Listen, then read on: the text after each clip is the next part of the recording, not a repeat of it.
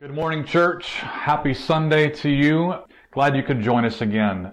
We're on the backstretch for Easter, and today in our sermon series, we're looking at the last week of Jesus' life, and today we're looking at Saturday.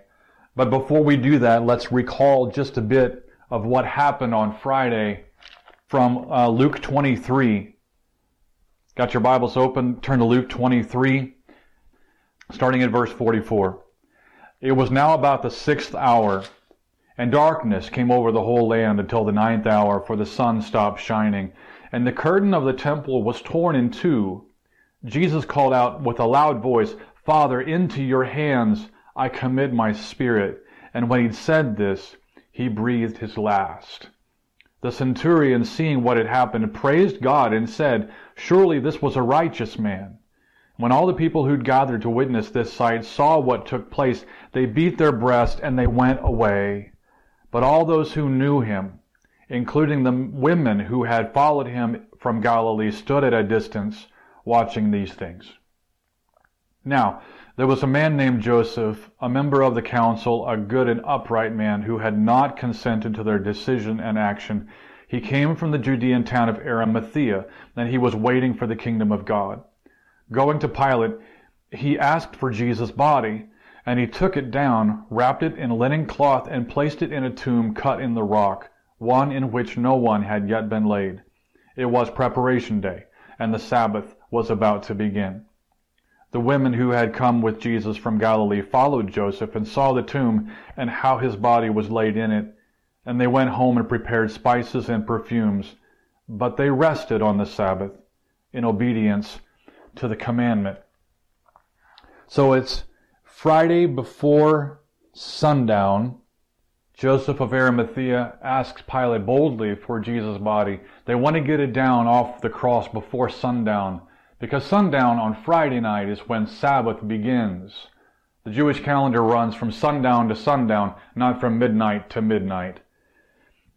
So the Jewish leaders then, at some point, asked Pilate to seal the tomb because they thought there might be some thievery going on. If the disciples got a hold of Jesus' body, they would convince others that he had risen from the dead. And the first, that deception would be worse than the first, they said. So there was some things going on that Friday night, but really, the disciples themselves, the women with them, were crushed. I mean, consider them just for a second here. The dream is over their Savior, their Lord, their Master, their teacher, they watched die on a Roman cross. The leaders, the Jewish leaders, greatly overestimated, I think, the disciples in their bravery, their courage. They weren't about to go stealing any bodies out of any tombs that particular night. I believe they were beyond grief.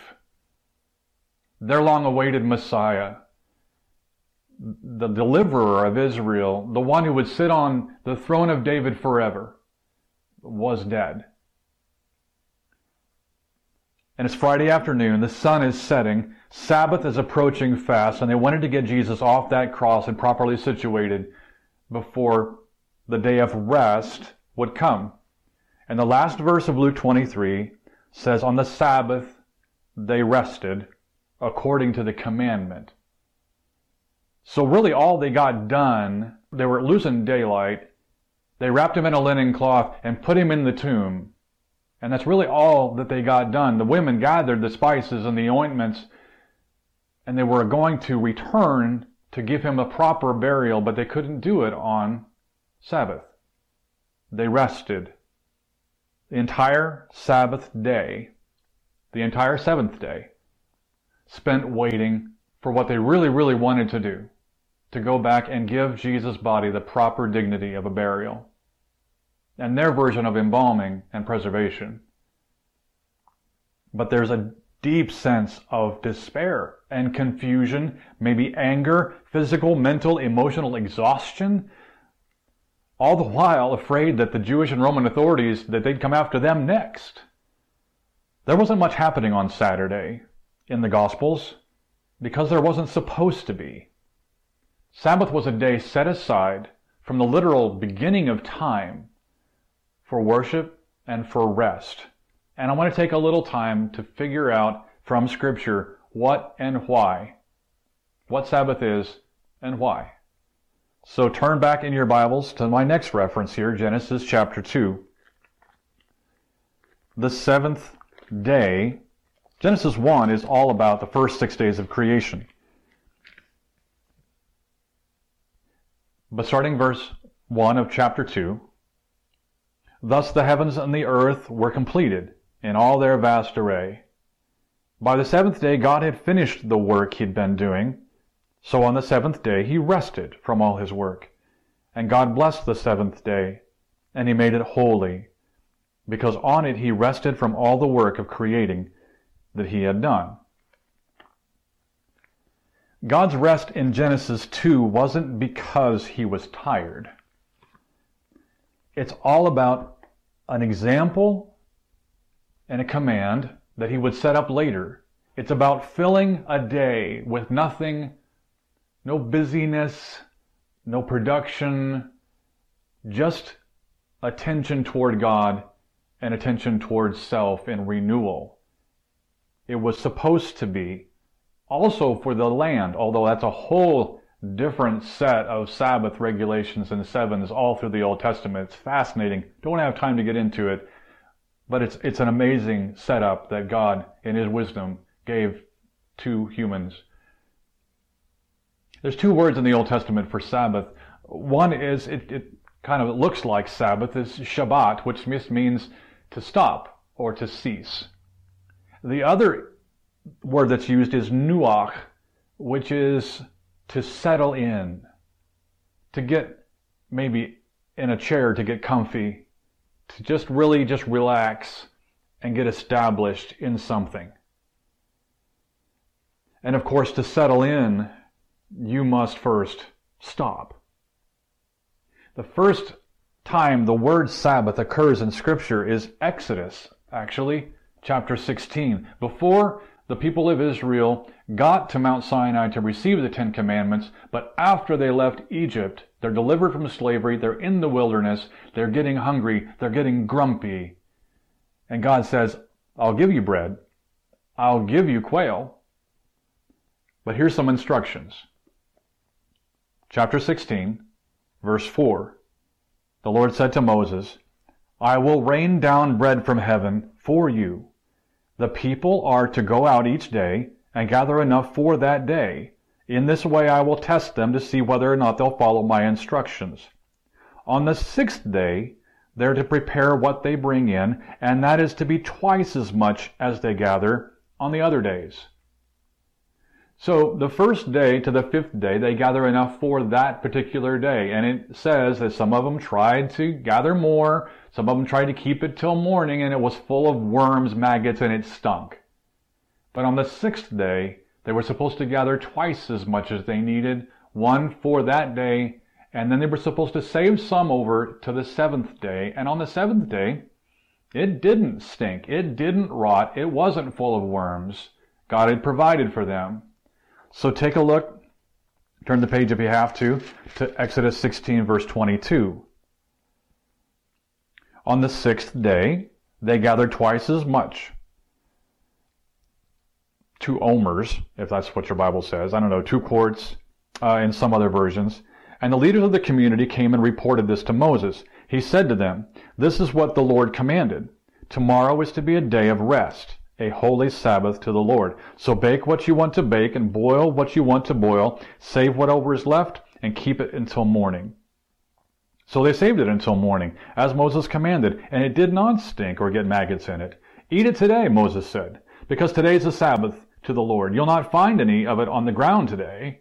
Six days are to gather it, but on the seventh day, the Sabbath, there will not be any. Nevertheless, some of the people went out on the seventh day to gather it, but they found none. And the Lord said to Moses, How long will you refuse to keep my commands and my instructions? Bear in mind that the Lord has given you the Sabbath. That's why on the sixth day he gives you bread for two days. Everyone is to stay where he is on the seventh day. No one is to go out. So the people rested on the seventh day. We find here that the people didn't trust the Lord. They didn't trust his provision. They're in the middle of wilderness. There's no food except for what God gives. The first Sabbath observance takes place in a place of scarcity. Israel wants to hoard, they want to gather, they want to save, but it doesn't last. Except for what they gather on the sixth day to save until the seventh to honor the Sabbath, rest.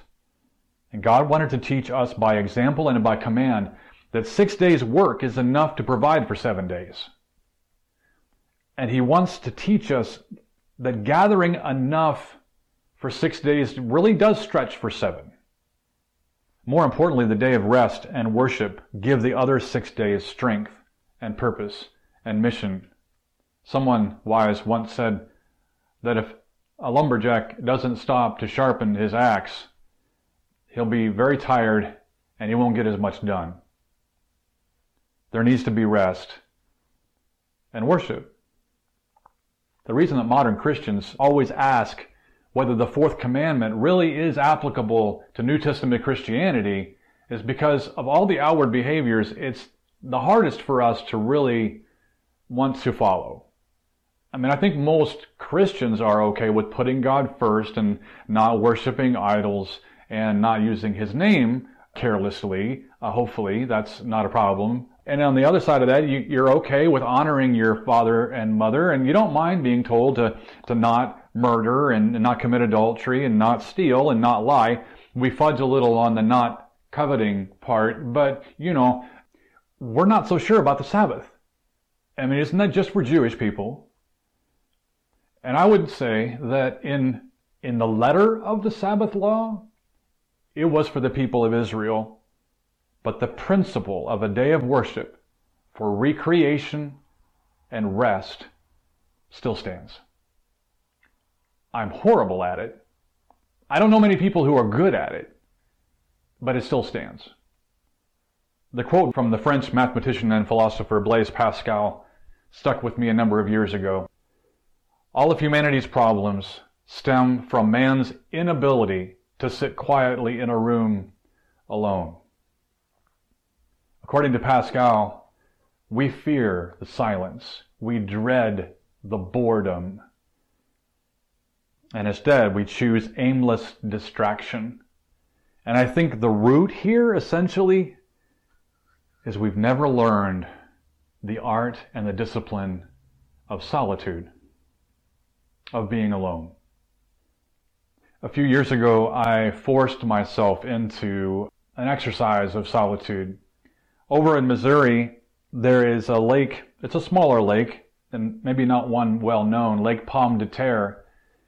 And on Lake Pomme de Terre, there is a place called the Hermitage Spiritual Retreat Center. There's one guy that lives in a house that he built on the lake. He's a a Jesuit priest, actually, or, or Benedictine, I'm not sure which, but he belongs to a monastery in Springfield. And he goes there one week out of the month, and for the other three weeks of the month, he lives at the Hermitage. And there are cabins on their property. They have lots of acreage around the lake. And one of those, they, they just let people come and stay in these places and for just a donation. And I found out about it and I thought I need to get away.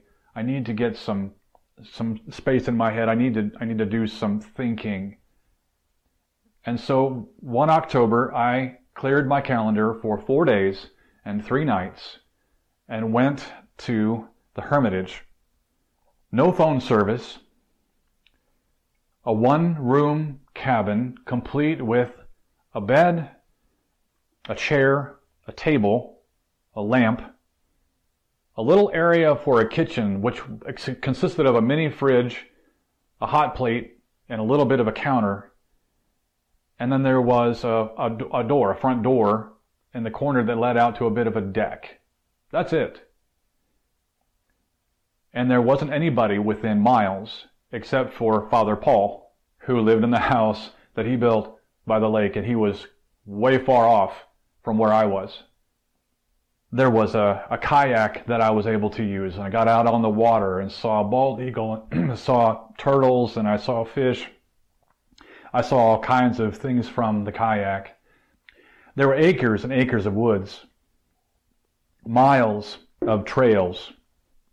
And like I said, Father Paul was in his house and he didn't want me to bother him unless I really wanted his company.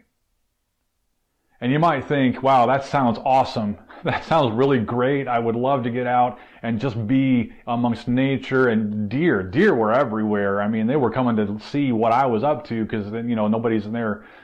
And so I would sit on my deck and I would just watch deer go by and the squirrels and the chipmunks and all the birds. And it was good. It was, it was great, actually, for a couple hours.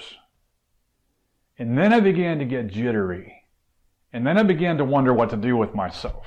I mean, I brought books with me. I mean, I got plenty of books. And I brought a journal with me. And I began to write out my thoughts and my experience and what I had seen and what I could, uh, what I could think about. And I journaled sometimes two or three times a day. And I, I began to notice, I read lots of scripture.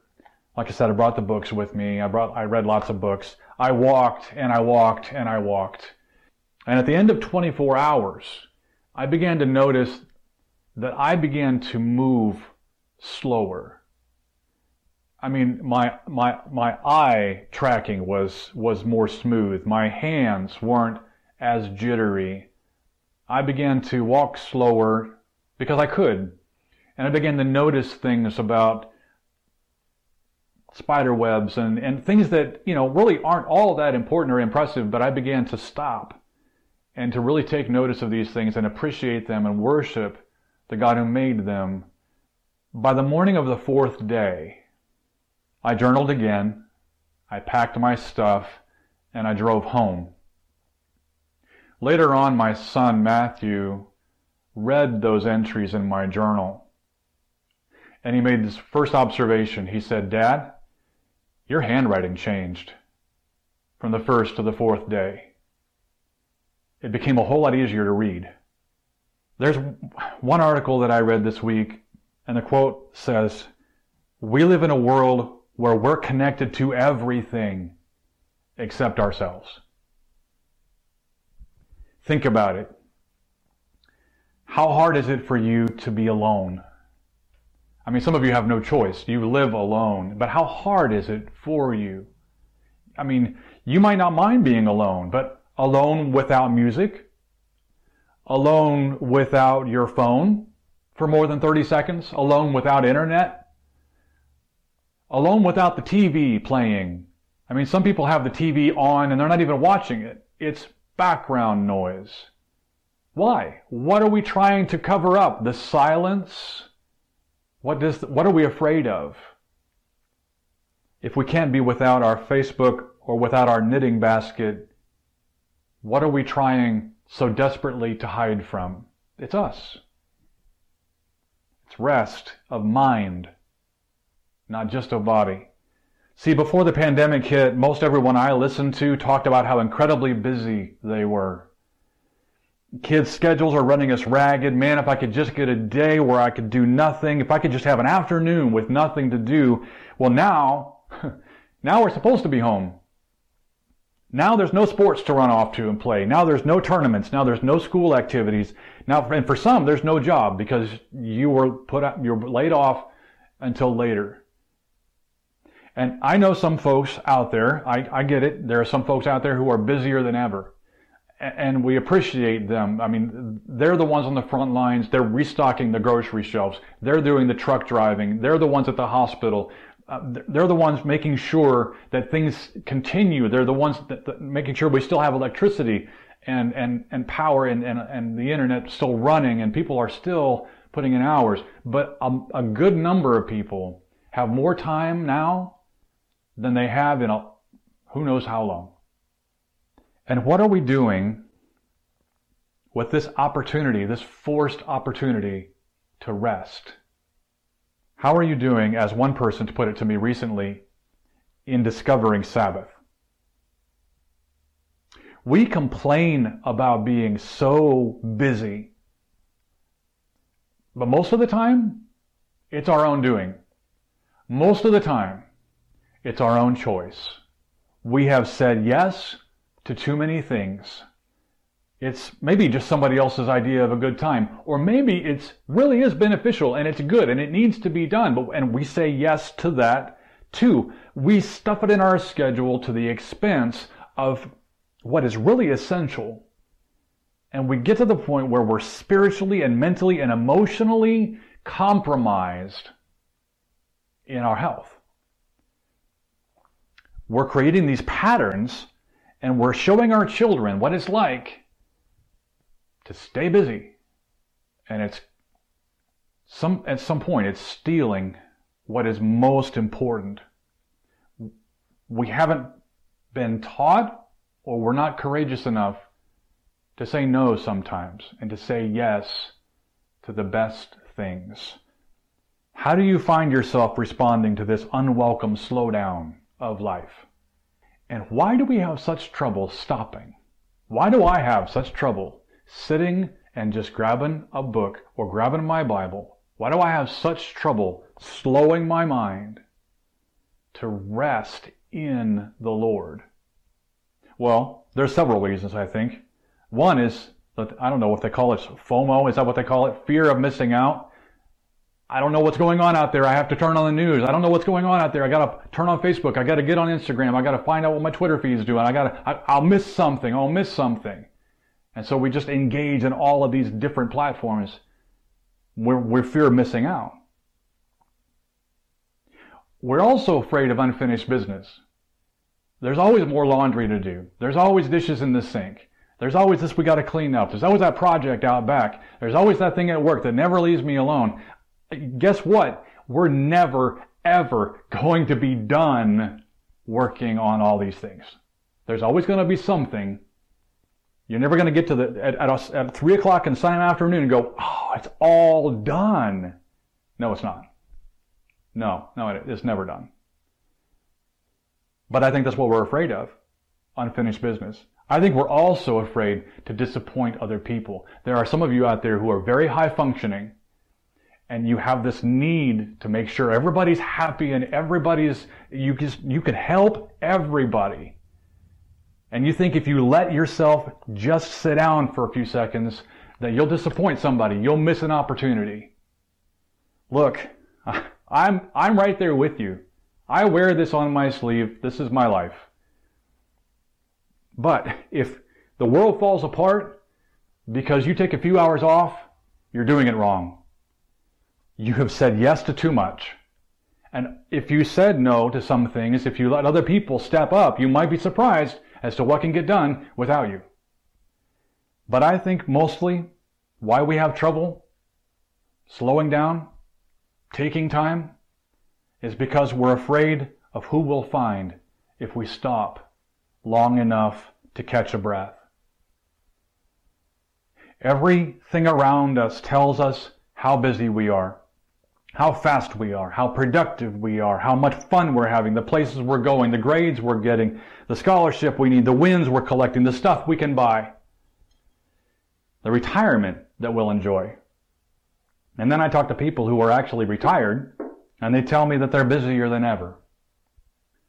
I'm not sure that we're addicted to busy, although a case could be made for that. Slowing down certainly has withdrawal symptoms. But I think, I wonder if we're just to be, we're just afraid to be alone with our own thoughts. It's just that busy has become the norm. And we haven't been taught, even in church, that there is benefit and blessing in what Alicia Chole calls the sacred slow. We haven't prioritized saying yes to God as much as we say yes to everything else. Isaiah 30, 15. The prophet is recording the words of God to a rebellious people who are going all over the place trying to find help. They're trying to go to Egypt to find help. They're trying to go other places to find help. And, and God is telling them, look, Isaiah 30, 15, this says, thus says the Lord God of Israel, in repentance and in rest is your salvation in quietness and in trust is your strength. And then he says, but you were unwilling. How unwilling are we to rest and worship? How stiff necked and rebellious are we?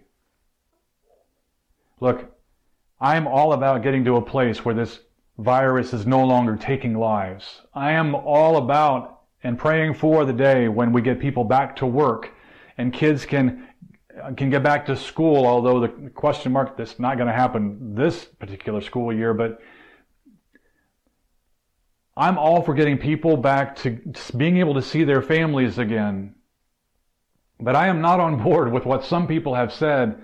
I'm praying that things get back to, you say it, normal. I'm not for that. I think normal was part of the problem. I'm convinced God can use COVID-19 to push the reset button on many of our learned, manufactured busyness. I think God is going to use this virus to help many of us discover true rest in Him. Jesus said that true rest is found in Him. Matthew 11, 28, he says, Come to me, all who are weary and burdened, and I will give you rest. Take my yoke upon you and learn from me, for I am gentle and humble in heart, and you'll find rest for your souls. For my yoke is easy, and my burden is light. And Matthew puts that right up against this section in chapter 12 called the Lord of the Sabbath. Follow with me. Chapter 12, verse 1. At that time, Jesus went through the grain fields on the Sabbath. His disciples were hungry and began to pick some heads of grain and eat them. When the Pharisees saw this, they said to him, Look, your disciples are doing what is unlawful on the Sabbath. He answered, Haven't you read what David did when he and his companions were hungry? He entered the house of God, and he and his companions ate the consecrated bread, which is not lawful for them to do, but only for the priests. Or haven't you read in the law that on the Sabbath the priest in the temple desecrate the day and yet are innocent? I tell you that one greater than the temple is here. If you'd known what these words mean, I desire mercy, not sacrifice, you would not have condemned the innocent. For the Son of Man, which is what Jesus called himself, is Lord of the Sabbath. See, it's not about all of their rules and all of what they decided was against the rules of the Sabbath. It was the intent of the Sabbath. God's intention of the Sabbath was worship and rest. And the people, the Jewish people in Jesus' day were burdened by the Sabbath.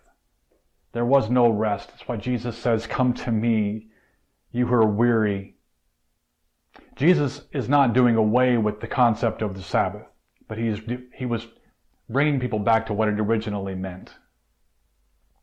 The purpose of the Sabbath was mercy and harmony and wholeness, not legalism.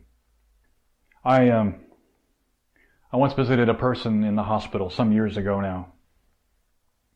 This guy was my age, and he, um, he had run himself to where was, his immune system was compromised. His stress levels wreaked havoc on his body. He was on adrenaline rush all the time. His family ran a small business. He was getting his master's degree. Three kids, all involved in sports and 4-H or clubs, sun up to sundown, all of them running from one thing to the next, hardly home, eating out, eating poorly, and it all caught up with him. And at one point, his body just said, stop. And he got sick.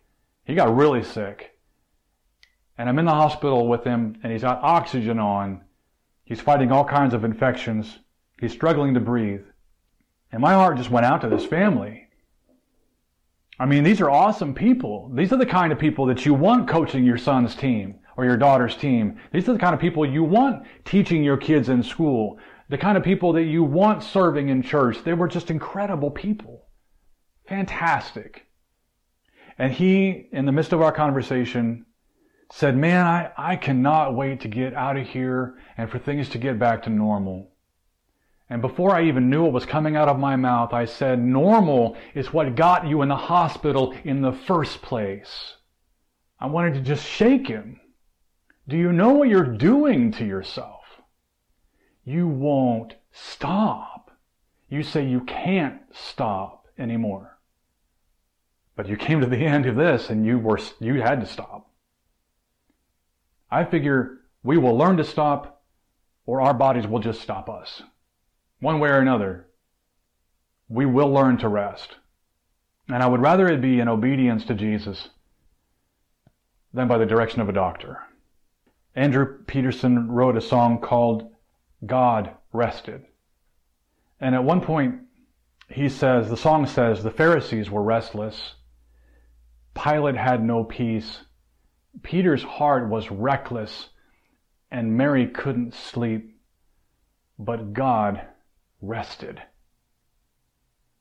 On that Saturday, that Sabbath, when people were either up in arms, they were afraid, they were angry, they were defensive, all these people, they, they were just all manner of emotions. Jesus was in the tomb. God rested from his labor. Like I said before, I'm horrible at this. I don't do this intentionally well. But I am being very convicted by this study, and I figure if God can take a day off and He can bless it and He can set it apart as a gift for us, I think we should take Him up on it. Because if we don't, it's sheer disobedience. The observance from a, of Sabbath from a Jewish standpoint, of all its rules and regulations, no. The practice of Sabbath from Jesus' point of view, absolutely. One thing I've, I've learned is that people find time to do the things they want to do. It may take them a while, but they find time to do the things they want to do. They'll move heaven and earth to make sure they can get a few hours to do this or that. And after struggling with this concept for years, I think that I have trouble observing a day of rest because I'm afraid what will happen if I do.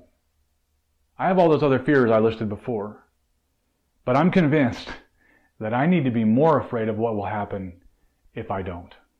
If I don't stop and worship and rest on a regular basis, I'm afraid of what will happen if I don't.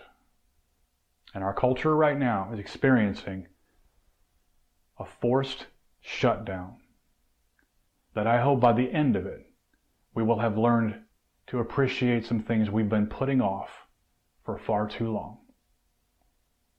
That this Sabbath can provide for us a motivation for discipline and obedience to Jesus and I'm not just talking about going to church, although that's probably part of it.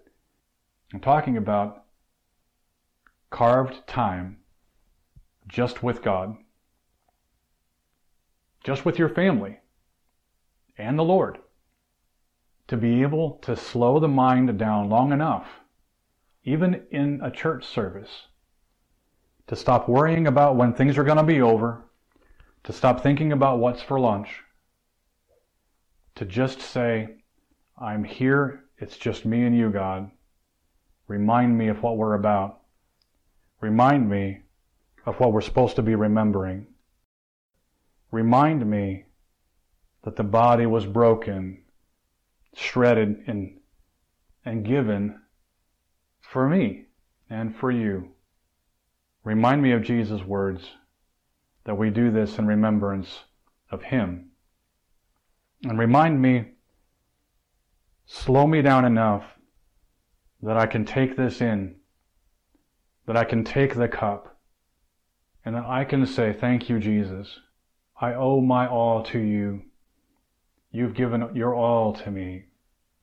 Remind me of the new covenant in your blood that made it possible for me to even know you, to talk to you, to be one with you and with your people. God, thank you so much and we're supposed to give thanks in all things. And it's hard to be thankful for a virus that takes thousands of lives, that compromises entire economies. But I'm not thankful for the loss of life so much as I am thankful that you are working in the midst of what it is that your people are to be about.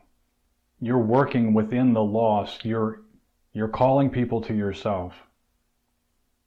And you're forcing your church out of its buildings even more into places where some churches have never set foot digitally speaking.